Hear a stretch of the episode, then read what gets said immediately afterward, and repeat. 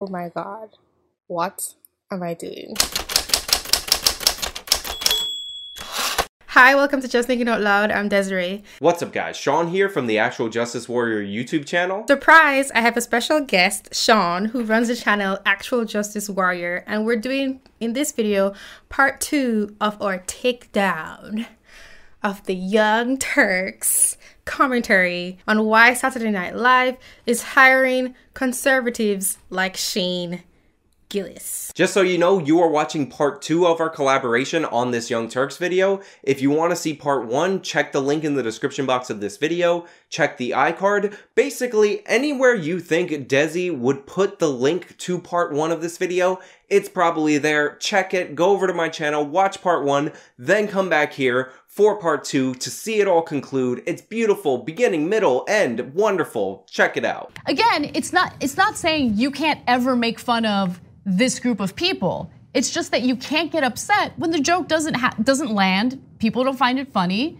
And some people are like, oh, it just seems like you were punching down for the sake of punching down. There was really no joke there. Ana's not saying that you can't make the joke, but what she's saying is, is that she's gonna criticize the hell out of you and demand that you be fired if the joke doesn't line up with her sensibilities. Because freedom of speech doesn't mean freedom from consequences or whatever justification these authoritarians use in order to enforce their religious dogmatic morality on the rest of society. So that's my point. So yeah. I don't know that Shane Gillis should have been fired. We have a poll on it, don't we? Yeah, we do. Um, so if you want to participate in this poll, share your thoughts on this story. You can go to tyt.com slash SNL. And the question is, was SNL right to fire Shane Gillis? Uh, um, now, finally, to get back to the conservatives who are funny, I haven't seen one yet. I just thought that this was a wonderful example of bias towards oneself. I still don't really have context. It looks like they just read the quotes. Jenkins saying that,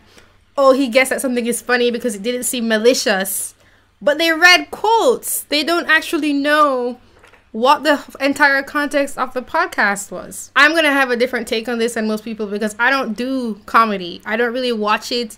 I only go like if my friends are going. So most of it isn't really funny to me at all. And a big part of that is because it's always talking about super sensitive social topics such as race and gender. When I've gone to stand up comedy in the US, I'm not from here, and I saw that I was like, is this what people think is funny? Because it's like they always have to go back to these topics for some reason and in my mind i'm like can't you be more creative? And this has nothing to do with what side of the political spectrum you're on. Even though i'm saying that i don't watch comedy i understand that the purpose of comedy is to release tension. It's a social place where you can finally discuss things that you won't discuss in polite conversation. And you do it through a joke. So i think that's the reason why comedy tends to vary in that direction because America is so uptight that now they have to use comedy in order to release some of that tension. And I think depending on what side of the political spectrum you're on, you will find certain jokes funny or not funny. Like SJW bashing is just boring at this point. It's yeah. so repetitive. And also, comedy was meant to, you know, it was a way to poke fun at people in positions of power. And like the comedy that goes after disenfranchised groups who have no power at all, it's just not funny for some people. And you can't get mad and put yourself in a position of victimhood because some people don't find that funny. When Ana Kasparian, who does not love comedy, was saying that comedy's purpose is to poke fun at the people who are in power, I thought that was interesting for two reasons. The first one is that I don't think that comedy's purpose is to poke fun at the people who are in positions of power. I think the purpose of comedy is to make people laugh, however, you do that. Again, this narcissism thing about what they think is funny is what everybody else should think is funny. And then the second thing I thought was interesting was that they're talking about punching down and not poking fun at people who have it tough.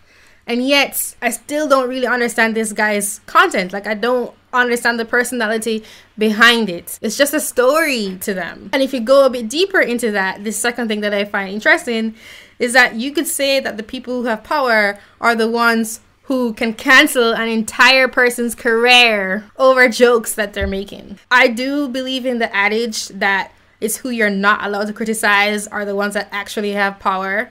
And so they're saying that, oh, this guy's punching down, but I wouldn't say that he has power because he was canceled. That's what just happened to him. I completely agree. It's ridiculous for the Young Turks to claim that Shane Gillis is the person in power, considering just digging up some of his old podcasts, cutting some clips out of context was enough to get him fired from his job at SNL.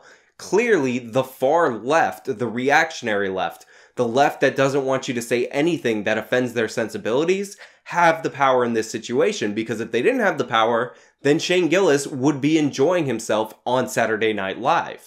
And also, comedy was meant to, you know, it was a way to poke fun at people in positions of power.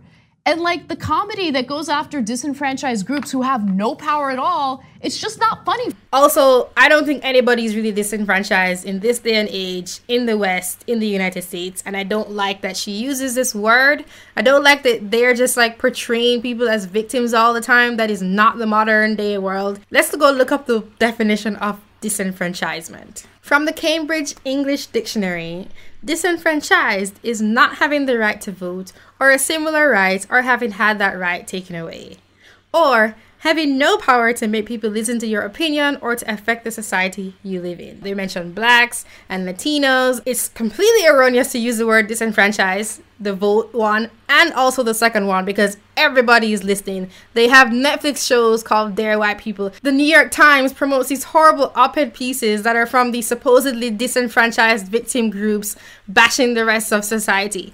Their voice and their opinion does affect society. So that's garbage. It's hard to play the victim and pretend that you are the disenfranchised one when you have virtually every media outlet on your side. When you have all of the major social media companies doing your bidding based on your exact ideology. Shane Gillis was hired, according to the producer of SNL, as a way to reach across the aisle and get more viewership from conservatives. He was fired before he filmed a single sketch for SNL, which means that the people at SNL who knew who he was, they did their digging into him. They decided that this was somebody who was talented. They knew he was a conservative. They wanted him on board. They wanted him to join their team. Their decision was overridden by the outrage from the supposedly disenfranchised side from your side, the cry bullies. To conclude, I think these people are narcissistic and biased towards themselves.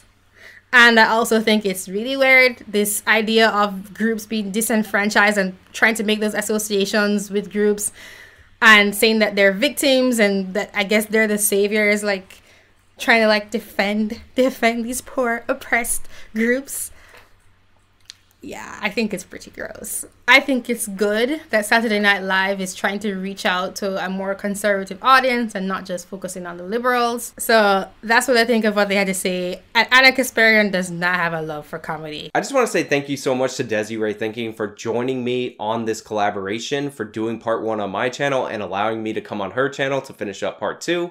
I'm sure if you guys want to check me out, she'll put the links everywhere you need to see it. So I hope that some of you will join me over there. Thank you for watching. I hope you like this collab. You can go find Sean by searching for Actual Justice Warrior. He's also on Twitter as well. You can find him there. Let me know what you think in the comments section. Have a great day, and I'll talk to you soon.